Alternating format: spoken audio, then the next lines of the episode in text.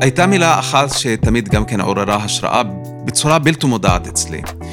כל פעם שהייתי רץ אה, אצל אבא שלי בכדי לספר לו שהצלחתי בבית הספר, שקיבלתי פרס אה, כזה או אחר, או שאפילו קיבלתי את הפול פרופסור שיפ שלי בטכניון, היה תמיד אומר לי, שד חלק בערבית, תתאמץ יותר. וזה תמיד הרגיז אותי. אה, כי מה פתאום אתה אומר לי דברים כאלה שאני... משתמע בכך שאני לא מתאמץ אה, יותר מדי. ואת יודעת מה? זה מה שאני אומר לבן שלי היום. שמו של פרופסור חוסם חייק מוזכר לעיתים תכופות בפודקאסט שלנו כבוגר מעורר השראה. והיום נפלה בחלקנו סוף סוף הזכות לשוחח איתו ולשמוע ממנו איך הוא תופס את עבודתו כמדען, כחוקר וכמחנך. שורה של גילויים ופיתוחים מדעיים פורצי דרך בתחום הננו-טכנולוגיה ואבחון מחלות באופן לא פולשני, ממקמת אותו בחוד החנית העולמית בתחום, ומקדמת את האנושות כולה לעבר עתיד שנראה שאול מעולמות המדע הבדיוני. היום, בפודקאסט הטכניוניסטים, נשוחח עם פרופסור חוסם חייק על אופטימיות, נחישות ויזמות, ונשמע על החזון שלו לשיפור האנושות. אני רותי דונג, מנכ"לית ארגון בוגרי הטכניון. האזנה נעימה. הטכניוניסטים, הפודקאסט של ארגון בוגרי הטכניון. שלום, פרופסור חוסם חייק. שלום, שלום. אשמח שתציג את עצמך. אני פרופסור בהנדסה כימית ובפקולטה לביו-רפואה בטכניון. אני משמש גם כדיקן לימודי הסמכה בטכניון, האמון על כל לימודי התואר הראשון בקמפוס, בפקולטות השונות. וכמובן יזם, מדען וממציא, ותכף נדבר על כל אה, הכובעים האלה. רציתי לשאול אותך אם כבר כילד הרגשת שצורת החשיבה שלך שונה משל אחרים. המציאות שאני חייתי בה אה, גרמה לי לחשוב אחרת, ובצורה מאוד משמעותית. זה התחיל מכך שלפעמים הייתי מסתכל ובוהה איך אימא שלי תופרת בכדי לעזור בפרנסת המשפחה בזמן שאבא שלי למד בטכניון. Mm-hmm. הוא גם כן בוגר הטכניון. הייתי תוהה על כל מיני שאלות, אה, מה אימא עושה, אה, למה היא תופרת, איך מכונת התפירה עובדת. וכשלא הייתי מוצא דרך לתפור את כל הרעיונות האלה ביחד, הייתי רץ ממש לספרים, אה, בכדי למצוא פתרונות שם. כל הזמן הייתי באיזשהו משא ומתן עם עצמי, mm-hmm. בין לתת אה, אה, תשובות לשאלות, ועל כל תשובה אני מקבל אלף אה, שאלה, וזה הביא אותי לכל מיני מקורות, גם כן לחשוב בצורה אחרת לגמרי ממי שהיה מסביבי. בזמן שילדים אחרים היו להם צעצועים, אה, לשחק בהם, וגם כן לקנות, את ההזדמנות הזו לא הייתה נמצאת אצלי. והדבר היחידי שהיה לי זה לחשוב ולהעסיק את עצמי במשהו אינטלקטואלי. ועל כן, בכל פעם שהייתי רואה אה, העמיתים שלי לכיתה או בשכונה שחושבים בכיוון אחד, הייתי חושב תמיד בכיוון ההפוך לגמרי. לפעמים זה היה מצליח ולפעמים היה נחשב לכישלון, אבל אני בגישה שלי בחיים בן אדם מאוד אופטימי, מסתכל על הצד החיובי, ועל כן הייתי תמיד פונה למשהו חיובי, וזה מה שקידם גם כן לדברים אחרים. גם כן תחום ההתעניינות היה אחר לגמרי. אני זוכר את עצמי בכיתה ח', שאפילו היה לי האומץ לקחת ספר אוניברסיטאי שמתורגם מהשפה הרוסית לשפה הערבית, ולפתוח אותו ולהתחיל לקרוא. התמונות היו נהדרות בפעם הראשונה, אבל מעבר לכך לא הבנתי כלום. אבל זה אתגר אותי ללכת ולחפור יותר ויותר. את העקשנות הזאתי גרמה לי אה, להגיע למקומות שלדעתי אחרים בסביבה שלי לא היה להם את האפשרות הזאתי. וזה גרם לי להתפתחות אה, אינטלקטואלית, אה, התפתחות אה, מקצועית אה, באופן אישי אה, מתמדת. וזה הביא אותי לטכניון בוודאי. וזה, אגב, מה שאני עושה היום. אני רואה קשר מאוד ישיר בין מה שהיה בילדות שלי לבין מה שאני עושה בטכניון. את הסקרנות שהייתה לי שמה, מול הסקרנות שיש לי כאן בתפקיד mm-hmm. שלי בטכניון, ויעידו עליי כל מי שעובד איתי, שאני יכול להשתעמם אם אני עושה עבודה רוטינית, יומיים ברצף. אני לא יכול לעשות את זה. תמיד אני צריך את האתגר הזה בעבודה, ואת זה אני קיבלתי מהילדות שלי. אתה רואה בזה חשיבה יזמית? בוודאי שזה חשיבה יזמית, mm-hmm. כי לחשוב תמיד מחוץ לקופסה, ולנסות למצוא פתרונות אה, לדברים שהם לא, אפילו לא קיימים. לפעמים לפתוח שווקים חדשים, או למצוא פתרונות חדשים, אה, לפתוח גם כן אפיקים חדשים, זה בהחלט חשיבה יזמית. וגם כן ישנה חשיבה יזמית מסוג אחר לגמרי, שהיא למצוא פתרונות לדברים קיימים על ידי מה שנקרא יזמות הדרגתית, אה, gradual innovation. אה, שאת שני אלה אני חוויתי בחיים שלי בשני הממדים. הטכניוניסטים. הזכרת גם אופטימיות, וגם ככה נתת אצלנו הרצאה על, על אופטימיות אה, ויזמות. אתה יכול ככה להגיד מה אתה חושב שהמקום של אופטימיות בתפקיד כמו שלך? אופטימיות זה הדבר הכי חשוב היום בעולם היזמות, בעולם החדשנות ובעולם החקר באופן כללי. היום אין אף מדען ואף חוקר שהוא מושלם, שלא יודע לטעות, ולא טועה. ואני חושב שהטעות אה, היא באופן כללי דרך למינוף אה, וגם כן להבנה ולתודעה חדשה. אני בתור מדען, אני יכול להגיד על עצמי במחקר, אני נחשב ב-95% מהמקרים בהם אני מנסה. ויש לי שתי ברירות, או שאני מתייאש מהכישלון הראשון או מהכישלון העשירי, או שאני לומד מהכישלון וממנף אותו לכדי הצלחה. הרי כישלון אה, הוא אה, הדרך לתת לנו להבין לאן לא ללכת. Mm-hmm. וזה גורם לנו כמובן ללכת לכיוונים של יזמות וחדשנות. ואם אתה לא בן אדם אופטימי ולא מסתכל תמיד על חצי הכוס המלאה, שזה מטרת העל שאתה רוצה להצליח, אי אפשר להתקדם. אופטימיות זה שם העניין. ולא רק אופטימיות, by the way. אני חושב שמה שמאוד חשוב היום בעידן של אה, היזמות וחדשנות זה גם כן אומץ. אומץ ללכת למקומות שאנשים אחרים לא הלכו, וגם כן ליישם את הדברים למרות שישנה התנגדות. Mm-hmm. כמובן, זה לא אומץ לשים את הראש בקיר ולהגיד, תשמע, זה המחשבות שלי, את זה אני רוצה ליישם, בלי שום עדויות, בלי שום דרך ליישום. מה שאני מדבר עליו זה אומץ ללכת ולחקור ולהביא עדויות מדעיות, טכנולוגיות, וברגע שיש לך את אלה, אז ללחם. אז ללכת ולנסות ליישם. זה הדרך הכי חשובה שיש. באחד הראיונות שהיו לי, דומני ב-CNN לפני הרבה מאוד שנים, שאלה אותי מראיינת, אה, למה הצלחת בחיים? אמרתי לה, אני לא חושב. אמרה לי, אתה מדען ולא חושב? אמרתי לה, הכוונה היא שאני לא חושב על הקשיים, במידה ואני משוכנע במטרת העל, ויש לי את הכלים ליישם זאת. וזה מה שאני מנסה להמליץ תמיד לדורות החדשים. לפני מספר שנים פיתחנו חיישנים למערכות האף אלקטרונית שלי, והיו שני בוגרי הטכניון, אה, דוקטור גדי קומבולינה ודוקטור מיטל שגב, שעבדו על הנושא, וביום אחד אה, פשוט באו למשרד, אה, ממש עם פנים חברות, ואמרו, לא הצלחנו. לא הצלחנו להגיע לחיישנים לאף אלקטרוני. אבל פתאום כשאני מסתכל על הסיגנלים שקיבלנו מהמערכות האלה, ראיתי שאומנם לא הצליחו לאף אלקטרוני, אבל הצליחו להיות חיישני לחץ. ואז עלה לרעיון, אם אנחנו לא יכולים להשתמש בזה לאף אלקטרוני, אז בואו נמנף את זה לדברים אחרים, לחוש את הלחץ. ועל כן עלה רעיון, אה, מה שנקרא עור מלאכותי. והיום, מסביב לעור המלאכותי הזה וחיישני הלחץ, ישנה חברה מאוד גדולה ומצליחה, שהרבה משקיעים בה מרחבי העולם.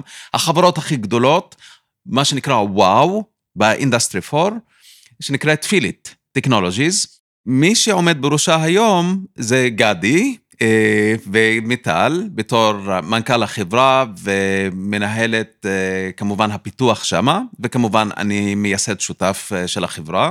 שהיא באופן כללי אה, מנסה לחבר את העולם הפיזיקלי שיש, של המפעלים, של התשתיות המאוד גדולות, עם העולם של אה, הבינה המלאכותית, העולם הדיגיטלי, בכדי כמובן להתאקלם עם המציאות אה, המתקדמת ודוהרת קדימה של מערכות ידע ומידע. למען האמת, היום אם אנחנו רוצים לקחת מפעלים ותשתיות ולהמיר אותם שיתקשרו עם העולם הדיגיטלי, אז או שאני מחליף את כל המפעל או את כל התשתית, וזה דבר שהוא לא רציונלי, או שאני שם חיישנים מאוד זהירים על כל מיני מקומות שם בתוך התשתית שיתקשרו עם העולם הדיגיטלי, וזה בדיוק מה שעושה פילית. וזה מה שנקרא תחום ה-industry 4, התעשייה הרביעית. אני חושב שהם אה, מוכיחים את עצמם בצורה נהדרת. בעצם החיישנים האלה יושבים בכל מיני מקומות במפעל, על גבי התשתית, והם בעצם מתריעים על תקלות צפויות? אם זה קורוזיה, בין אם זה סדק שמתחיל להתרחש, בין אם זה זיהום סביבתי וכיוצא בכך. מדהים. אז הזכרת את האף המלאכותי והזכרת את פיליט. בוא ניתן ככה אה, דוגמאות לעוד כמה אה, יוזמות והמצאות שיצאו ממש מהמעבדה שלך. מה שאנחנו התחלנו בו בקבוצה כאן לפני הרבה מאוד שנים, זה עניין האף אלקטרוני, שמאבחן מחלות דרך הבל פה.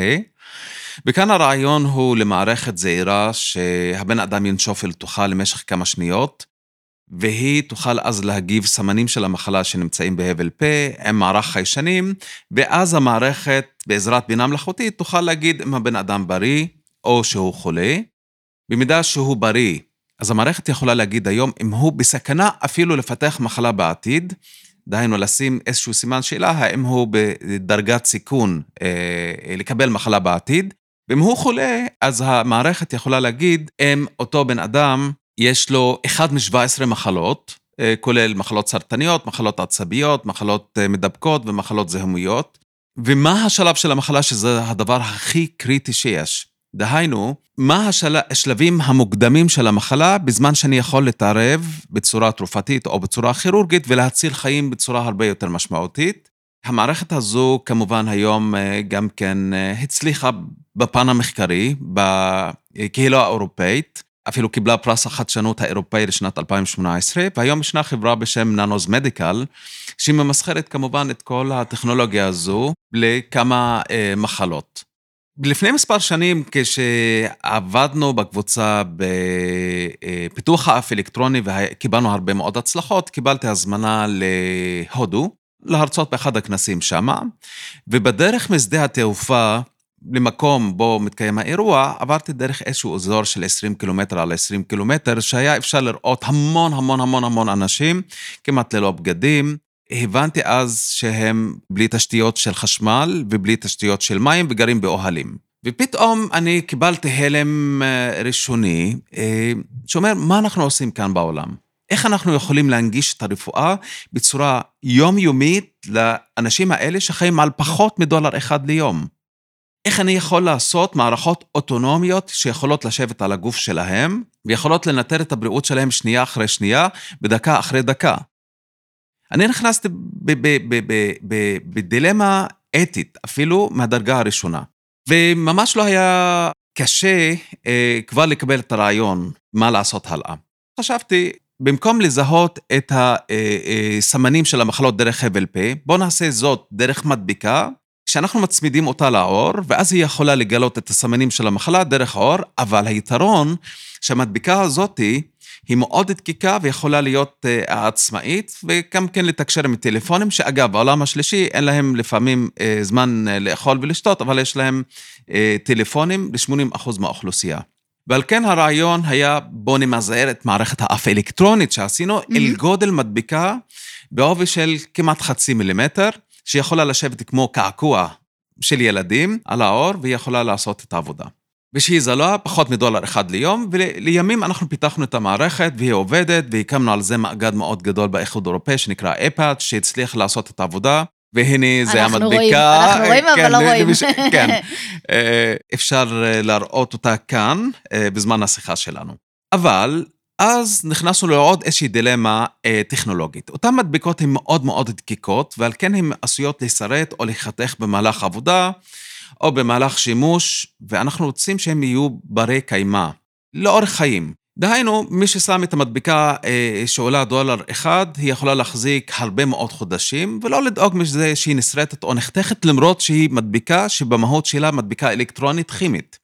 ועל כן עלה רעיון אחר לגמרי, שפיתחנו אותו לימים, וישנם הרבה המצאות עליו אה, מקבוצת המחקר שלי, שאומרת, במידה והמדבקה נחתכת או נסרטת, היא יכולה לתקן את עצמה בדיוק כפי שעושה האור האנושי ברגע שהוא נחתך או נסרט. ואני זוכר אותו, אותו ערב שאני הלכתי לישון אה, בלילה, ושמתי את הראש שלי על הכרית, ופתאום עלה לי רעיון, בואו נעשה מערכת שתוכל לתקן את עצמה, אבל מערכת חשמלית, שזה דבר שעד אותו רגע לא היה קיים, אפילו בסרטים הדמיוניים. למחרת אני הלכתי למעבדה וקראתי לפוסט-דוק חדש שהיה אצלי בקבוצה, שנקרא טאן פאט, שהוא היום פרופסור בפינלנד. ואמרתי לו, טאן פאט, אנחנו אה, החלטנו על איזשהו מחקר אה, לפוסט-דוקטורט שלך, אבל יש לי רעיון יותר טוב, הוא הרבה יותר הזוי, ועשוי להיכשל ב-99% מהסיכויים. סיפרתי לו על הרעיון שלי, ואמר לי, וואלה, זה רעיון מצוין, אני על זה.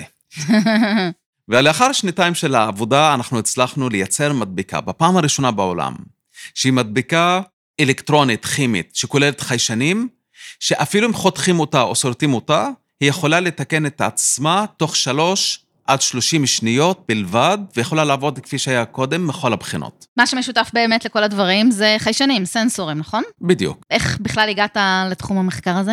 זה שאלה היסטורית מאוד ארוכה, שתאלץ אותי ללכת 20 שנה אחורה, בזמן שהייתי כאן בדוקטורט, בפקולטה להנדסה כימית. עבדתי בתחום האנרגיה, אבל אז חלה אה, ידיד שלי במחלת הסרטן, וחשבתי איך ניתן לתת לו טיפול במחלה הסרטנית. כמובן לא הצלחתי לעזור, כיוון שלא היה לי כלים, ולא אה, אה, לא הייתי במקצוע הנכון.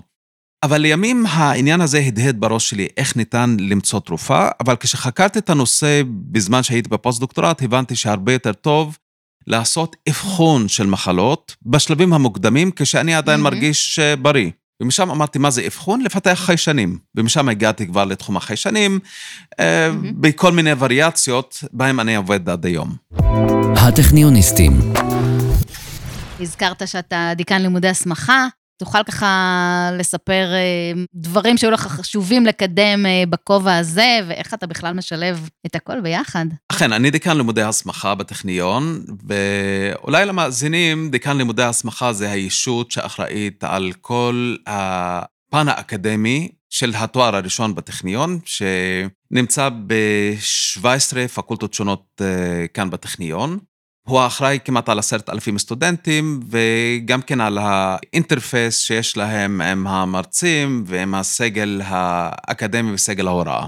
כשהתחלתי את הקדנציה הראשונה, המשמעות כמובן שאני כבר בקדנציה השנייה, היה לי אג'נדה, והאג'נדה שלי אה, זה לעשות תוכנית חדשה לגמרי, בלימודי הסמכה שתתאים לעידן שבו אנחנו נמצאים, שהוא מאופיין בשתי מהפכות מדעיות. מהפכת הידע והמידע, שאנחנו חווים את זה ממש כל דקה וכל שנייה, והמהפכה התעשייתית הרביעית. ועל כן הקמתי ויזמתי אה, תוכנית לחדשנות ויזמות בלימודי mm-hmm. הסמכה, לחשוב על כל המודל של ההוראה והלמידה בקמפוס, גם כן מהערך האקדמי, גם כן מהערך של ההוראה וגם כן מנקודת המבט של הלמידה של הסטודנטים. איך נוכל להביא את זה לשנת 2030 ו-2050, אפילו עם העיניים קדימה. על כן הקמתי ועדת על, אה, שממנה הוקמו עוד 13 קבוצות mm-hmm. עבודה עם 84 חברי סגל ואנשים מהתעשייה ונציגים של סטודנטים ומהנדסים, שכולנו עבדנו ביחד והוצאנו תובנות על כל סעיף וסעיף שקשור בלימודי הסמכה כאן בטכניון. וזה נקרא תוכנית... אה, החדשנות והיזמות, שהצגנו אותה לקוריטריון בקיץ האחרון, וקיבלה פידבקים מאוד נלהבים ומצוינים, והיום אנחנו בשלב של הטמעת התוכנית הזו בקמפוס. איפה שלא מסתכלים היום בקמפוס בעניין של לימודי הסמכה, ניתן לראות שישנם הרבה שינויים שמה, שאנחנו מטמיעים אותם לטובת הסטודנט, לטובת הסגל, וגם כן לטובת האקדמיה באופן כללי. כאשר אחד הדגישים שאנחנו רוצים להדגיש בתוכנית החדשה, זה מה שנקרא כישורים מיוחדים, כישורים רכים. רכים. soft skills. היום בעידן של הצ'אט אה, GPT והנגזרות שלו והמתחרים שלו כמובן, אפשר לפתור ולעשות עבודות ממש בקלי קלות אה, בהקלדת כמה מילים. התפקיד של האקדמיה מתחיל לעבור מהקניית ידע בלבד להקניית כישורים שהצ'אט GPT ולא ה-AI יכולים להביא ממש לשטח. איך עושים זאת? בעזרת ההוראה והלמידה. ואיך עושים זאת בעזרת הקורסים הקיימים או קורסים חדשים ותוכניות חדשות, זה בדיוק המהות וזה אה, אה, הדברים שאנחנו עובדים על ההטמעה שלהם היום. שמה לדעתך הכישורים המצופים, אה, נגיד מבוגר טכניון שמסיים, אה, או בוגרת שמסיימים את הלימודים שלהם אה, לתואר ראשון בימים אלה? יש מספר קטגוריות של כישורים שכולם הסכימו עליהם, דיקנים, חברי סגל וגם כן סטודנטים. קודם כל, כישורים מתמטיים. לחשוב בצורה מתמטית, וכשאני מדבר מתמטית זה לא חשבון, זה שפה להבין ולדבר בשפת המתמטיקה. איך לחשוב על הערך פיזיקלי או כימי או ביולוגי ולהמיר אותו לאיזשהו אה, שפה שאפשר לתקשר בה דרך אה, מחשבים ודרך אה, דרך ניירת או דרך מאמרים וכיוצא בכך. מעבר לכישורים המתמטיים ישנו אה, כישורים אישיים. כישורי תקשורת יעילים, זה הדבר הכי חשוב בעיניי היום. כישורים שקשורים לאתיקה, אנחנו היום בעידן שהטכנולוגיה יכולה להתפרץ לדעות שאנחנו לא... שמסכנות אה, לפעמים את האנושות, ואם אנחנו לא מלמדים את הסטודנטים מה זה אתיקה, אתיקה של טכנולוגיה ופילוסופיה של טכנולוגיה, אני חושב שאנחנו נפספס הרבה דברים. את זה אנחנו מדגישים כמובן בתוכניות החדשות שלנו. מהמם. וכמובן, את כל הכישורים הרכים. אה, כישורים לחשוב אה, בצורה שהיא מעבר אה, למה שלמדו, ולחשוב בצורה שהיא פורצת דרך. פורצת דרך לא ברמה ההדרגתית, אלא ברמה, אה, מה שנקרא breakthrough out. ממש פורצת דרך לחלוטין. מדהים. הטכניוניסטים, אתה באמת עושה המון דברים. אני יודעת שאתה ככה משקיע לא מעט משאבים מזמנך כדי להגיע גם לדור הצעיר, בתי ספר, חינוך. פגשתי פה לא מעט אה, סטודנטים שאמרו שהם הגיעו לטכניון בגלל אה, שהם פגשו אותך, אז אני אשמח גם לשמוע קצת על העשייה הזאת. ולמה בכלל זה חשוב לך? כשהייתי בדילמה אחרי הפוסט-דוק אה, שלי בארצות הברית, אם לחזור לארץ או להמשיך את החיים שלי באקדמיה האמריקאית, חשבתי שאחד המנדטים והפריבילגיות שאני קיבלתי בחיים שלי, שיש לי חברה מדהימה, כמו כאן בחברה בארץ, ואני כן רוצה לחזור בכדי לתרום לחברה. ולתרום לחברה כמובן זה לא רק לעשות מדע במסגרת המעבדה עצמה, אלא להנגיש את המדע בצורה אה, פשוטה ובצורה נגישה לכל האנשים שנמצאים מחוץ למערכת הזו, במיוחד לדור הצעיר, כי אני מאמין, אם אנחנו מגדלים את הדור הצעיר בצורה הנכונה ומחנכים אותם בצורה הנכונה, אנחנו, נקבל דור מדהים שיוביל אותנו, כולל אותי, לעתיד הרבה יותר מזהיר. אבל אני צריך לעשות את הצעד הזה. ולעשות את הצעד הזה זה לא בלהטיף מוסר מה צריך לעשות, אלא לפעמים צריך לעשות עבודת רגליים, ואת זה אני עושה.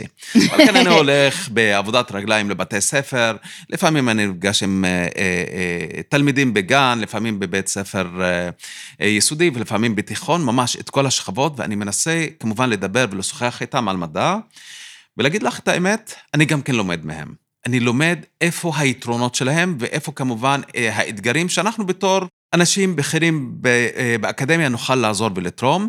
מעבר לעבודה אינדיבידואלית, אני תמיד מנסה להרחיב את המעגל הזה, אה, לגייס יותר אנשים ללכת לכיוונים האלה. זה תענוג מאוד גדול ופריבילגיה שקרתה לי. לא, אבל מה אתה אומר להם? כי זה עובד, ספר לנו.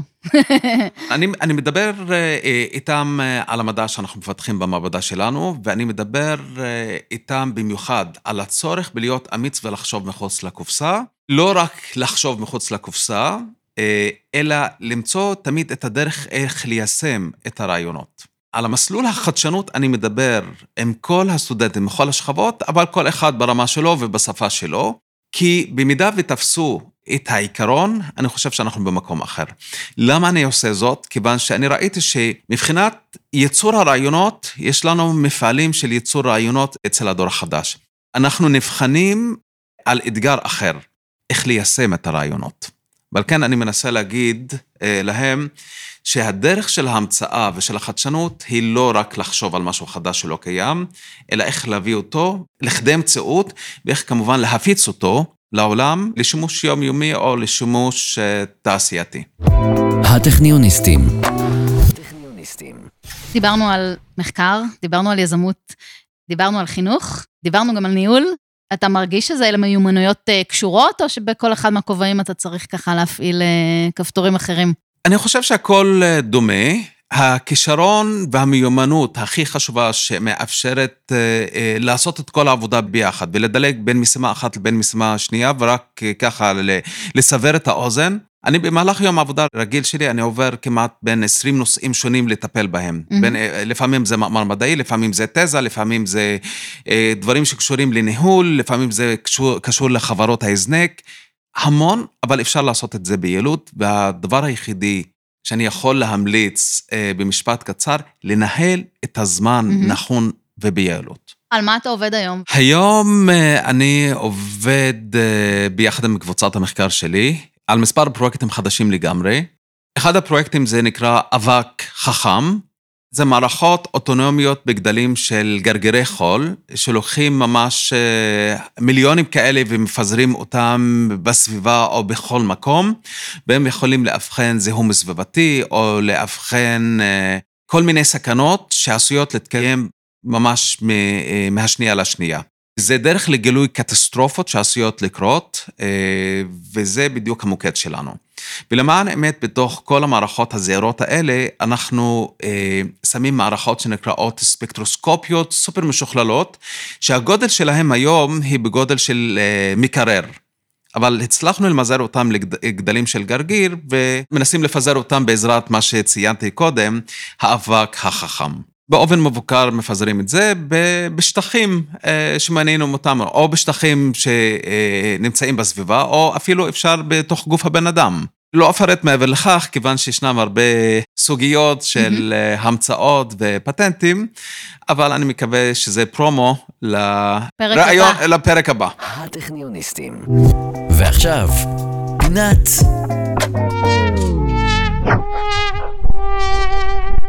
הכישלון.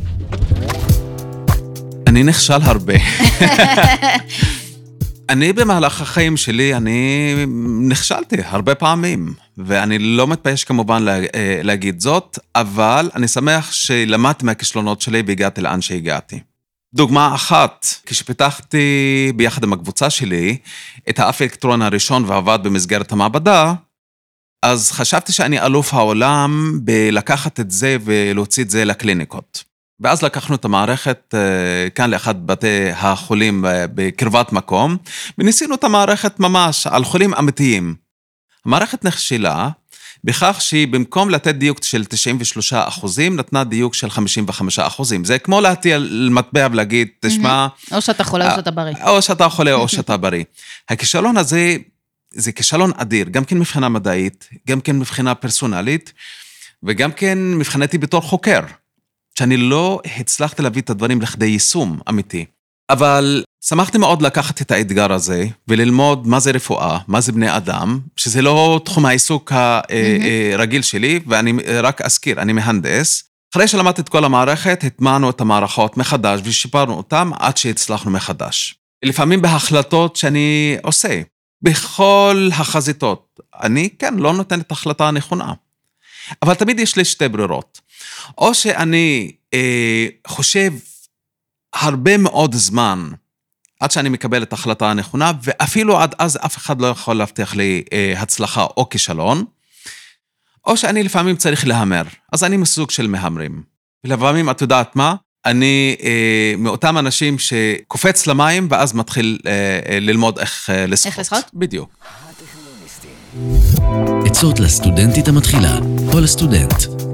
המסרים הם אה, רבים, אבל אני אתחיל בכך שקודם כל, אה, מה שיקדם את הבן אדם זה המצוינות שלו. זאת אומרת, לעשות את המקסימום שהוא יכול להשקיע בו, ובוודאי אם ישנה הצטיינות להיות המצטיין בין השכבה אה, שבה אתה מתחרה, זה תמיד רק יתרום. אבל מצוינות והצטיינויות בדרך כלל זה לא עניין של ציון.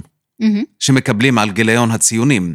זה עניין איך אתה מממש דברים חדשים, הן לטובתך האישית, אבל הרבה יותר חשוב בעיניי, הם לטובת החברה שלך. אני כן רוצה ומקווה ושואף לראות אה, אנשים ודור צעיר שהוא מחויב לחברה שהוא חי. הם מקבלים הרבה דברים מהחברה, במידה הם מודעים או לא מודעים לכך, ואני חושב שהמנדט שלנו לחברה יותר טובה, לתרום בחזרה לחברה. זה יכול להיות אה, אה, בממדים קטנים או בממדים גדולים, אבל אה, ברגע שאנחנו מכירים את הצרכים של החברה, זה יוריד את העניין הזה של התחרותיות הלא הוגנת בין האנשים, מצד אחד, ומצד שני יגרום גם כן ליצירתיות שהיא מותאמת אישית, גם כן ליישם אותה בשטח. הדבר השני שאני כן ממליץ לדור החדש להיות אמיצים ב- ב- במחשבות. היום בעיניי זה הדבר הכי קריטי שיש. כי ברגע שהולכים לכיוון של יזמות וחדשנות, תמיד ישנה התנגדות. במידה והחדשנות והיזמות שמבצעים אותה היא הדרגתית, אז אין יותר מדי התנגדות. למשל, אם אני לוקח אה, סמארטפון אה, אה, דור 13 ואני מפתח אותו לסמארטפון 14, אז קבלת הקהל, הקבלה של הציבור לחדשנות הזאת היא בסדר גמור. אבל ברגע שאני מנסה להמציא דברים שהם פורצי דרך שלא היו קיימים לפני כן, תמיד אה, הגבות עולות, mm-hmm. ותמיד מקבלים התנגדות מאוד גדולה. זה המהות של אה, אה, החדשנות פורצת הדרך, וכאן ישנו צורך באומץ.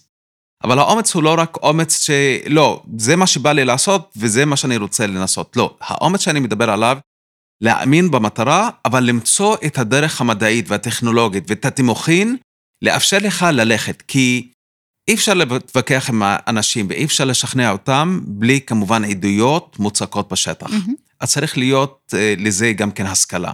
ואת ההשכלה הזאת תבואו לטכניון ותקבלו אותה כאן. בסוף הגענו לשם. ועכשיו, השראה טכניונית. כל בוגר מבוגרי הטכניון הוא מעורר השראה, ואני אומר את זה באמת. הם נכנסו בהישגים מצוינים, וכל אחד תורם לחברה שלו בצורה מדהימה, אה, כל אחד בדרך שלו, ועל כן בשבילי כולם מעוררי השראה. אבל ברשותכם אני רוצה לתת משהו שכן בשבילי עורר השראה למשך הרבה מאוד שנים, 47 שנים, וזה אבא שלי, שהוא בוגר הטכניון. הוא התחיל ללמוד כאן בטכניון אה, כשהוא היה כבר אבא לשלושה ילדים, ובמצב שהוא מתחת לקו העוני. ובכל זאת, ביחד עם התמיכה של אימא שלי, הם הצליחו למנף קריירה מאוד מדהימה ומצליחה. הוא למד הנדסת מכונות, mm-hmm. והוא היה מנהל בית ספר, היום הוא מרצה, הוא יצא לפנסיה. ואת הדרך האדירה שהוא עשה ביחד עם אימא שלי ובתמיכה שלה, זה תמיד ריגש אותי. תמיד אני שואל אותי, את עצמי, איך עשו זאת? זה, זה מדהים בעיניי, וזה עורר השראה שעד היום זה קידם אותי, ומה שתמיד אני, אנחנו צוחקים על זה היום, אבל uh, הייתה מילה אחת שתמיד גם כן עוררה השראה בצורה בלתי מודעת אצלי. כל פעם שהייתי רץ uh, אצל אבא שלי בכדי לספר לו שהצלחתי בבית הספר, שקיבלתי פרס uh, כזה או אחר, או שאפילו קיבלתי את הפול פרופסור שיפ שלי בטכניון. היה תמיד אומר לי, שד חלק בערבית, תתאמץ יותר. וזה תמיד הרגיז אותי. אה, כי מה פתאום אתה אומר לי דברים כאלה שאני משתמע בכך שאני לא מתאמץ אה, יותר מדי. ואת יודעת מה? זה מה שאני אומר לבן שלי היום. הטכניוניסטים. אז איך ככה הדור הבא בדרך לטכניון גם? הילדים, אתה דוחף אותם למחקר? אני דוחף את הילדים שלי לעשות מה שהם רוצים ובדרך שהם רוצים, ובוודאי אה, אשתי ואני נמצאים לידם בכדי ליישם את כל מה שהם רוצים ולהגשים את כל החלומות שלהם. היום, ממה שמסתמן, אה, פאדי הוא בן 15, הוא שחיין מקצועי, אייס הוא בן 10, הוא גם כן שחיין מקצועי. הספורט זה אצלהם אה, דבר חשוב מאוד במעלה, אבל הם שניהם מצליחים להצטיין ולהיות מצוינים גם כן בלימודים שלהם, וגם כן דרך החשיבה שלהם היא דרך מאוד קריאטיבית, וגם כן דרך מחקרית.